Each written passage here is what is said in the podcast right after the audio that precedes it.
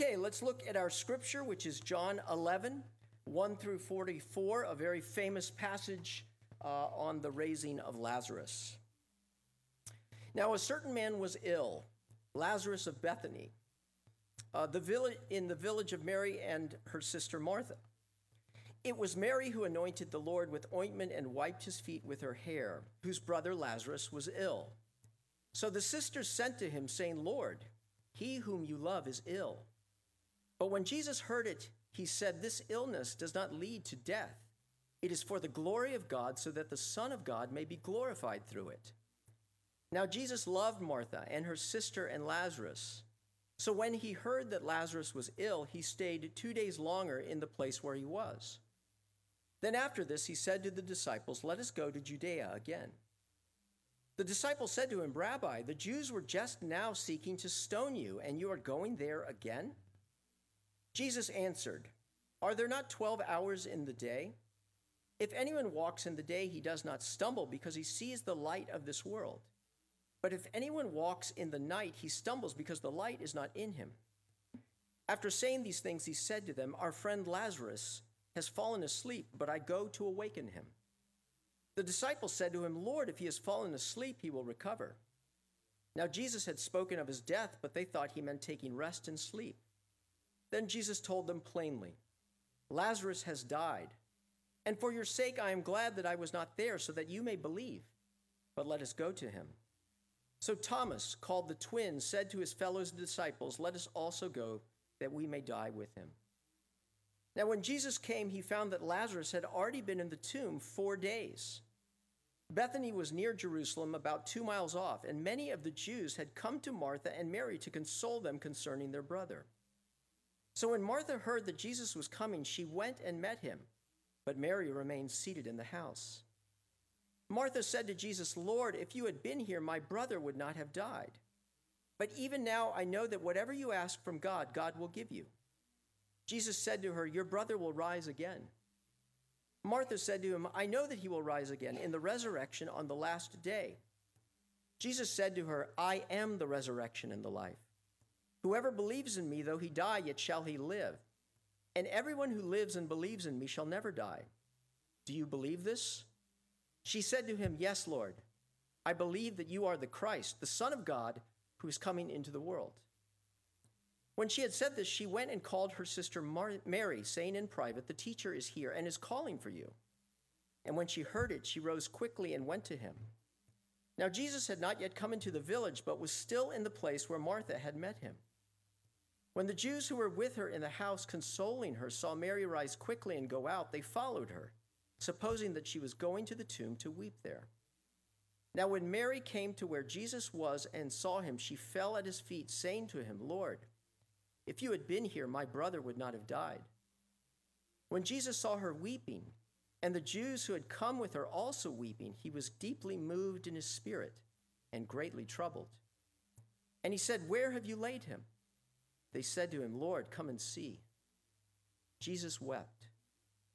But some of them said, Could not he who opened the eyes of the blind man also have kept this man from dying? Then Jesus, deeply moved again, came to the tomb. It was a cave, and a stone lay against it. Jesus said, Take away the stone. Martha, the sister of the dead man, said to him, Lord, by this time there will be an odor, for he has been dead four days. Jesus said to her, Did I not tell you that if you believed, you would see the glory of God? So they took away the stone, and Jesus lifted up his eyes and said, Father, I thank you that you have heard me. I knew that you always hear me, but I said this on account of the people standing around, that they may believe that you sent me. When he had said these things, he cried out with a loud voice, Lazarus, come out.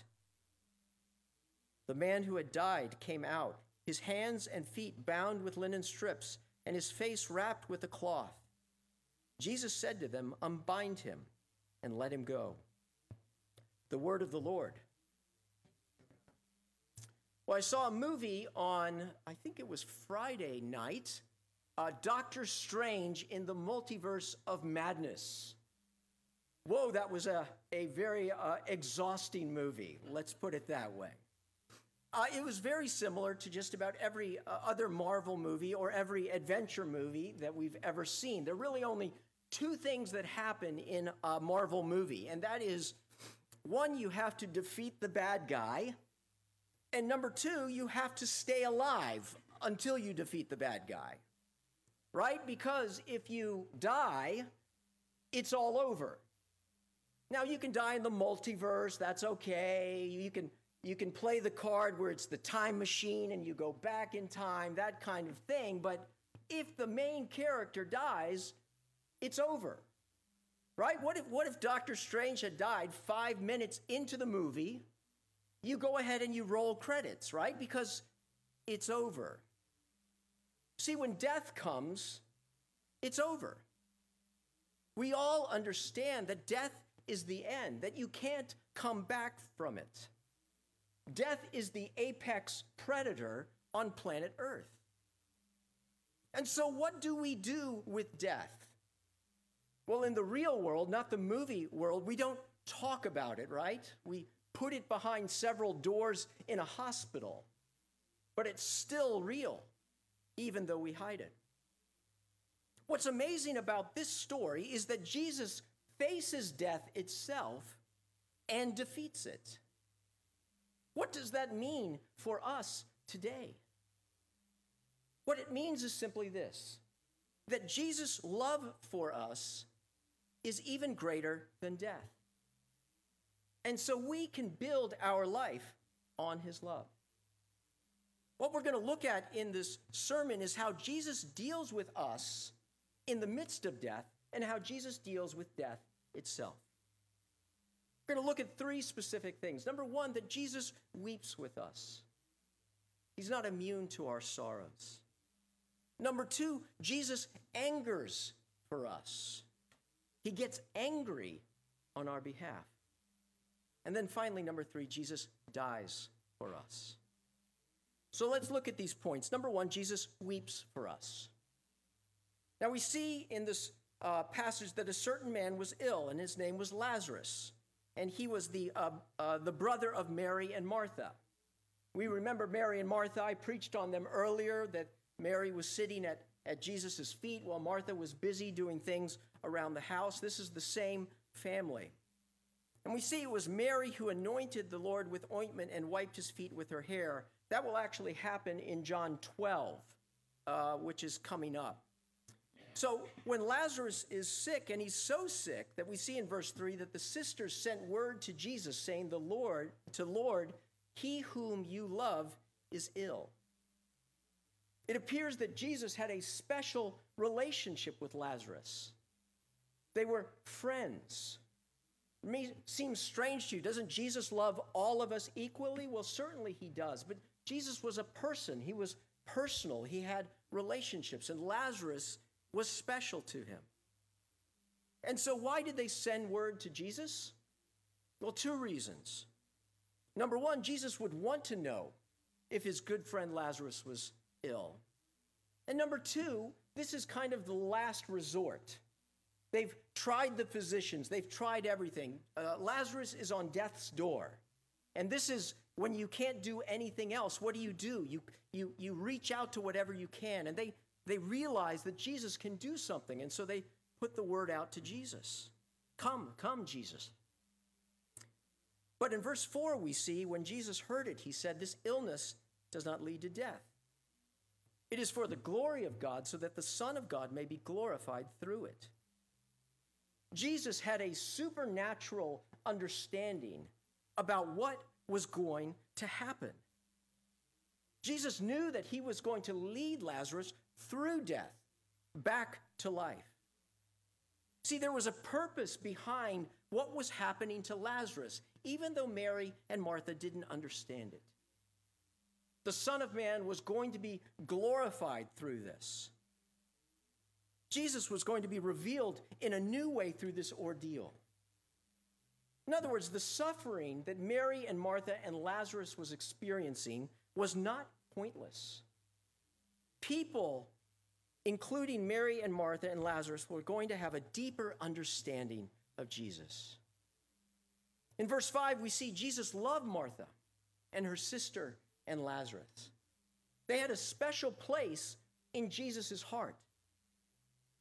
So, it says in verse 6 when he heard that Lazarus was ill, he stayed two days longer in the place where he was.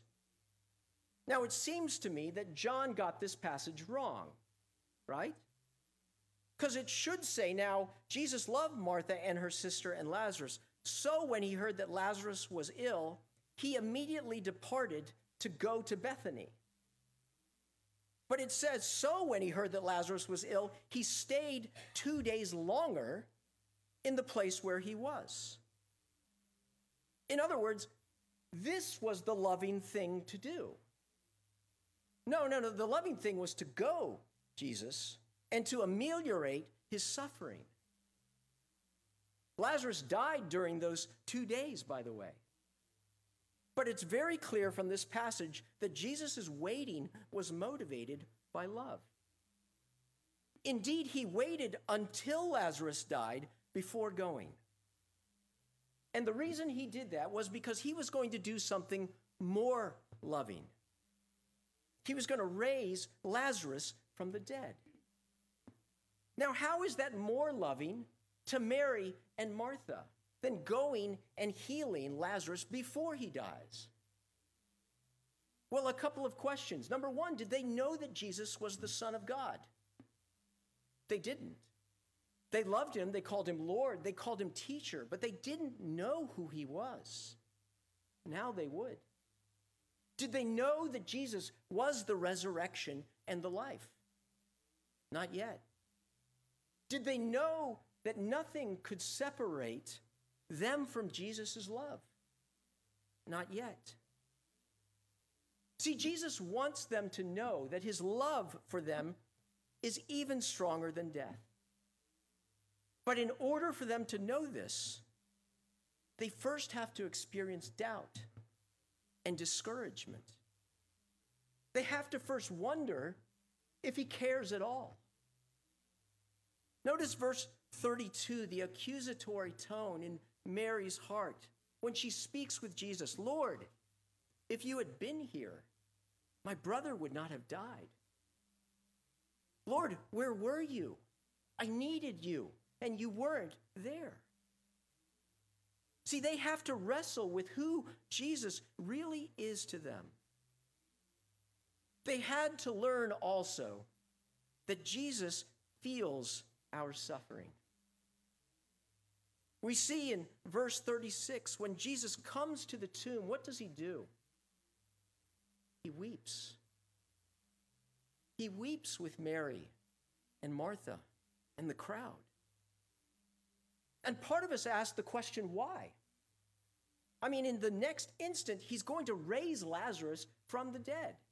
All will be well, all will be reconciled. No, Jesus wants Mary and Martha to know that I suffer with you, that Jesus hurts when we hurt, when we can't see, when we doubt his love.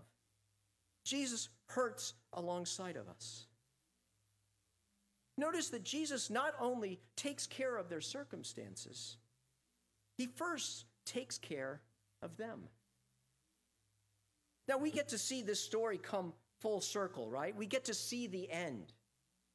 We get to see how he calls Lazarus out of the tomb and they get him back. What was it like that night at the house, by the way? Having Lazarus back after four days. Can you imagine the celebrating? Can you imagine the joy? The fact that their pain was gone? But Mary and Martha, got something else. Not only did they get Lazarus back, but they got a newfound belief in Jesus' love, a newfound confidence in his power, a newfound courage for the future, and a newfound perspective on suffering.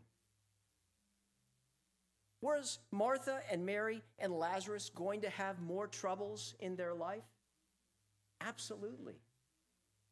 But they were going to face them in a different way than they had before because Jesus was with them. Well, what does this teach us about Jesus? It first teaches us that Jesus cares about you. He knows your pain. He's not callous or immune to your suffering. Even the tiniest sorrow and sadness that you feel, he feels. I love that before Jesus redeemed the situation, he ministered to them in their hurt. I mean, why didn't Jesus just go directly to the tomb? Right? Bypass everything else. Just go to the tomb, heal Lazarus. He doesn't do that. He goes to Mary, he goes to Martha. He meets them in their pain. He sits with them and he comforts them. When you hurt, he hurts with you, even though he knows the end. But it also teaches us that there is a purpose in suffering, that Jesus wants to show us his glory and his love. He wants us to know him deeper. We can be assured that he will, in the end, redeem all suffering. Now, we might not know, get to know the purpose of why this happened in our life. But we do know that we will know him better through this tragedy and that he will meet us as he met Mary and Martha before he raised Lazarus. And we will be changed into the likeness of Jesus. I remember uh, when my oldest uh, child, Mark, was somewhere around a year old, maybe a little bit younger than that. It was New Year's, uh, excuse me, it was Christmas Eve, and we were visiting my family in Oklahoma. And uh, Mark came down with something very, very bad. And, and so we had to take him to the emergency room. This little, little guy, uh, uh, Lee Ellen was not feeling well either. So it was me and Mark uh, in the emergency room, uh, eight months old, I think he was. And he was crying and he was flushed and he had a high fever, and they determined that they needed to give him a shot in order to make him feel better. In fact, he had to have this shot or something very bad was going to happen. And so, how do you explain to an eight month old that he needs a shot? So, all I could do was go ahead and, and hold him in my arms. And I, I remember Mark looking at me as I held him, and the doctor came and gave him this shot. And him looking at me with his eyes that seemed to communicate to me, Why are you letting them do this to me? I'm supposed to be safe in your arms. And how could I explain to him that the pain that he was experiencing was ultimately going to turn out for the better? Well, as our kids get older, they understand. But at that time, I had to experience and come alongside my son in the pain and suffering that he had because I loved him. Are you in between the tragedy and the miracle? Are you experiencing pain and suffering? And asking the question, where is Jesus? Are you saying to Jesus, if you had been there, Jesus, my child would not have died? My spouse would not have left me. I would have not been betrayed by my friend. I would have not gotten sick. In other words, when do I get to see the miracle? Know that Jesus hasn't forgotten you. He cares about your suffering. He weeps when we weep and He's with you in it. And He will show you in the midst of your suffering that He is more than enough. He will minister to you. And He has a bigger plan. And in time, it will be revealed. And one day your suffering will turn to joy. So until then, look to Jesus. Trust in his character Trust in his promises. Nothing is so far that it cannot be redeemed by the Lord. Remember who he is. I am the resurrection and the life. Jesus' love for us is even greater than death. So build your life on his love. This leads me to my second point that Jesus gets angry for us. Jesus gets to Bethany four days later. We see how he cares for Mary and Martha. It's very interesting, right? Mar- Martha comes first and says, Lord, if you had been there, my brother would not have died. But even now, I know that whatever you ask from God, God will give you. Jesus responds to her, right? Your brother will rise again. Martha says, I know at the resurrection on the last day. And Jesus gives her truth. He expands her understanding so that she would know that the resurrection isn't just an event, the resurrection is a person. I am the resurrection and the life. Jesus gives Martha truth because that is what she needs. She needs to hear that it's not over, that Jesus can handle this situation. But notice what happens when Mary comes. When Mary comes, she falls at his feet, saying to him, Lord, if you had been here, my brother would not have died. On the surface, it sounds exactly like what Martha said, right? But there are a couple of differences. Mary falls at Jesus' feet, Martha does not. Mary is weeping, Martha is not. Mary does not say, I know that even now God will give you whatever you want. Because Mary has no hope. And what does Jesus do? When he saw her weeping, he was deeply moved in his spirit and greatly troubled. And he said, Where have you laid him? They said to him, Lord, come and see. Jesus wept. Jesus doesn't give any answer at all to Mary, does he? He just weeps with her. Why? Because Martha didn't need the truth. Martha needed tears. What he she needed was to know that Jesus cared, that Jesus was with her, that Jesus would comfort her. See, Jesus knows what we need when we need it. And the truth is, we need both, don't we? We need truth and we need tears, but at different times. And Jesus can give us both. Jesus is not only all compassionate, but he's all powerful. He's not only the resurrection and the life, but he's the one who's speechless and weeps with us when we need him.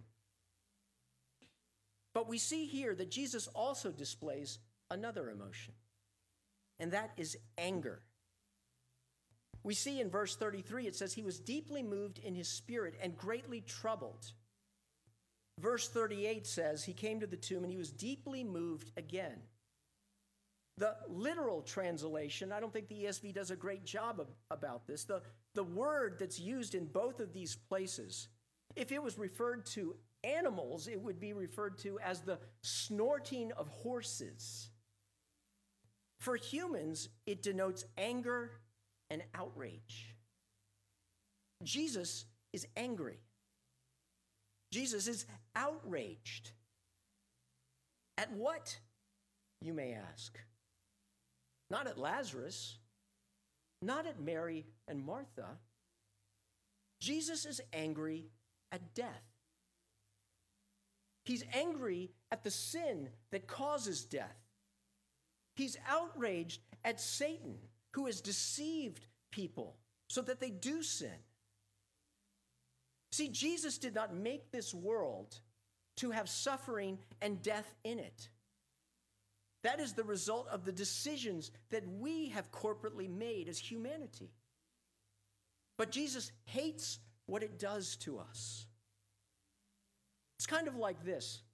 You may have had this happen in your life. You're a parent and your uh, child comes home from school and they've got a cut lip and they've got a, a bruised eye. And you ask them what happened, and they got beat up by a, a bully on the school playground. And what happens when you hear this, that they got beat up by someone who was bigger than them? You're angry. You're outraged. You want to go down to that playground and grab this kid by the ear and stare them right in the eyes because you're bigger than them and to do to them what they did to your little kid. See, Jesus is saying, How dare you, death, touch my children? Jesus is not only angry for Lazarus, he's angry for all of us. He's angry for the pain that you and I are going to experience in this life. For all of the pain that we, he is not going to immediately heal in our life. See, I need a God who not only weeps for me, I need a God who gets angry for me. I need a God who will not only suffer with me, but who will take action for me. I need a God who's going to destroy death and sin and suffering. And so Jesus acts. He bullies death. He says to death, You cannot have this man. Take away the stone. Lazarus, come out. And the man who had died came out, his hands and feet bound with linen strips. And Jesus said, Unbind him and let him go. In other words, these clothes, Lazarus, they don't fit you. Let him go. Jesus foreshadows in this story what he is going to do for every single person who believes in him. For Jesus said, I am the resurrection and the life. Whoever believes in me, though he die, yet shall he live. And everyone who lives and believes in me shall never die. Do you believe this? See, he's, he's saying to his followers, if you believe in me, though you die, you shall live. What I have done to Lazarus, I will do for you. The tomb cannot hold you. But he also says, Whoever lives and believes in me shall never die. I've not only come to physically raise you, but I've come to spiritually awaken you to give you life on this side of death, to be that spirit in the bones of those Israelites. Jesus wants to bring spiritual life into our life now. Reconciliation to God, freedom from the penalty of sin and its power. One of the things you learn in seminary is that Jesus occupies a threefold office. And those offices are prophet and priest and king. You know, in the Old Testament, we see these stories of prophets and priests and kings, and they all uh, function never quite doing the perfect job that they need to. But Jesus is all of those things. He's the perfect prophet who reveals to us who God is. He's the perfect priest who offers the perfect sacrifice on our behalf. And he is the perfect king. This is what the Westminster Shorter Confession, question number 26, answer 26 says Jesus is our king who subdues us to himself, rules and defends us, and restrains and conquers all his and our enemies. See, you and I have enemies sin, Satan, and death. And they will take our lives. We cannot bargain with it, we cannot cheat it, we cannot trick it. But if you are a follower in Christ, you have a king. Jesus has come to destroy the one who holds the power of death and free us from our enemies. Jesus not only weeps with us, but he's outraged when we suffer. So, know, my friends, in your pain, that you are not alone, that Jesus will make everything right, that you do not need to fear. Do you feel overwhelmed by life? Overwhelmed by the evil in this world? Overwhelmed by the burdens of your sin? The fear of the future and of death? Jesus has conquered death, and he will defend you. So live life with boldness and confidence, for you have a king who is outraged for you. Jesus' love for us is even greater than death. So build your life on his love. This brings me to my final point that Jesus dies for us. Now, one of the things we have to talk about is the price that Jesus pays. See, when Jesus says, Let us go to Judea again, and the disciples say, Wait a second, they were just about to kill you, and you want to go back there.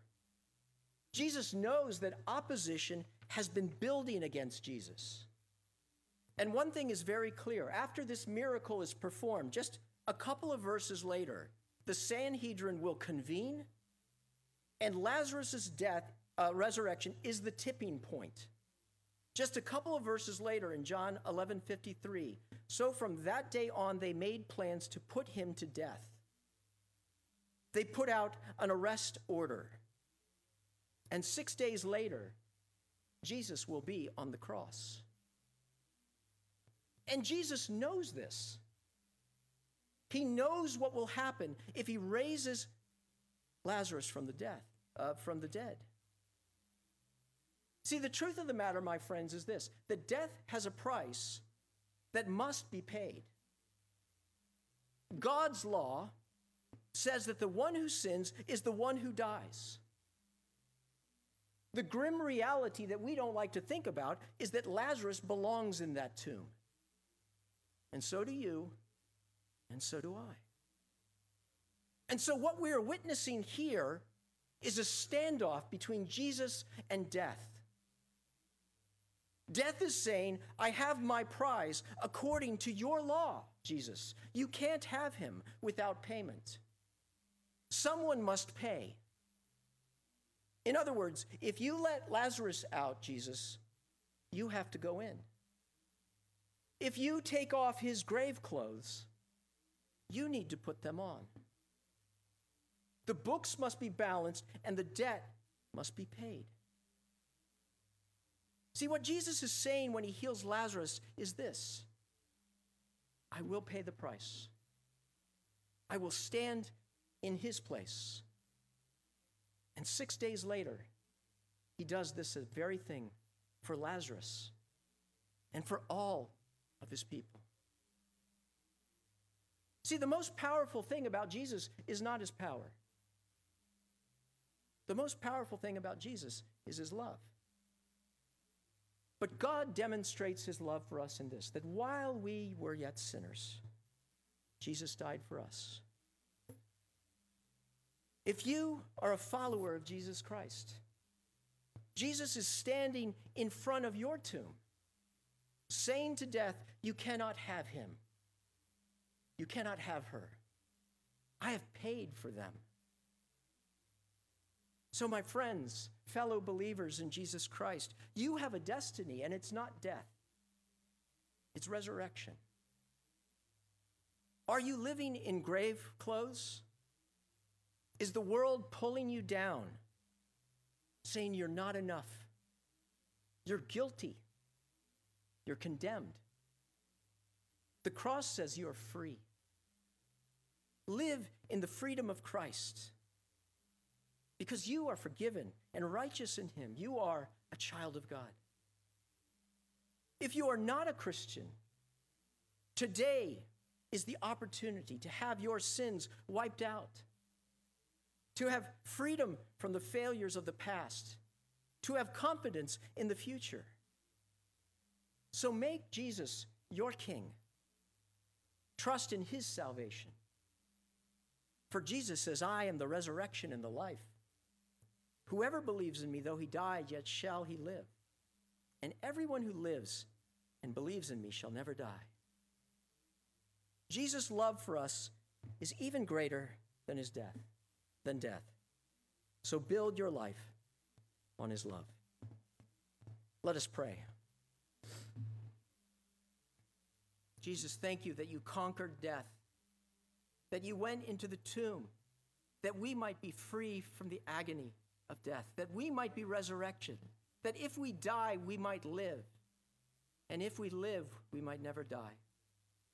God, help us to trust in you and to look to you, for your love is even stronger than death.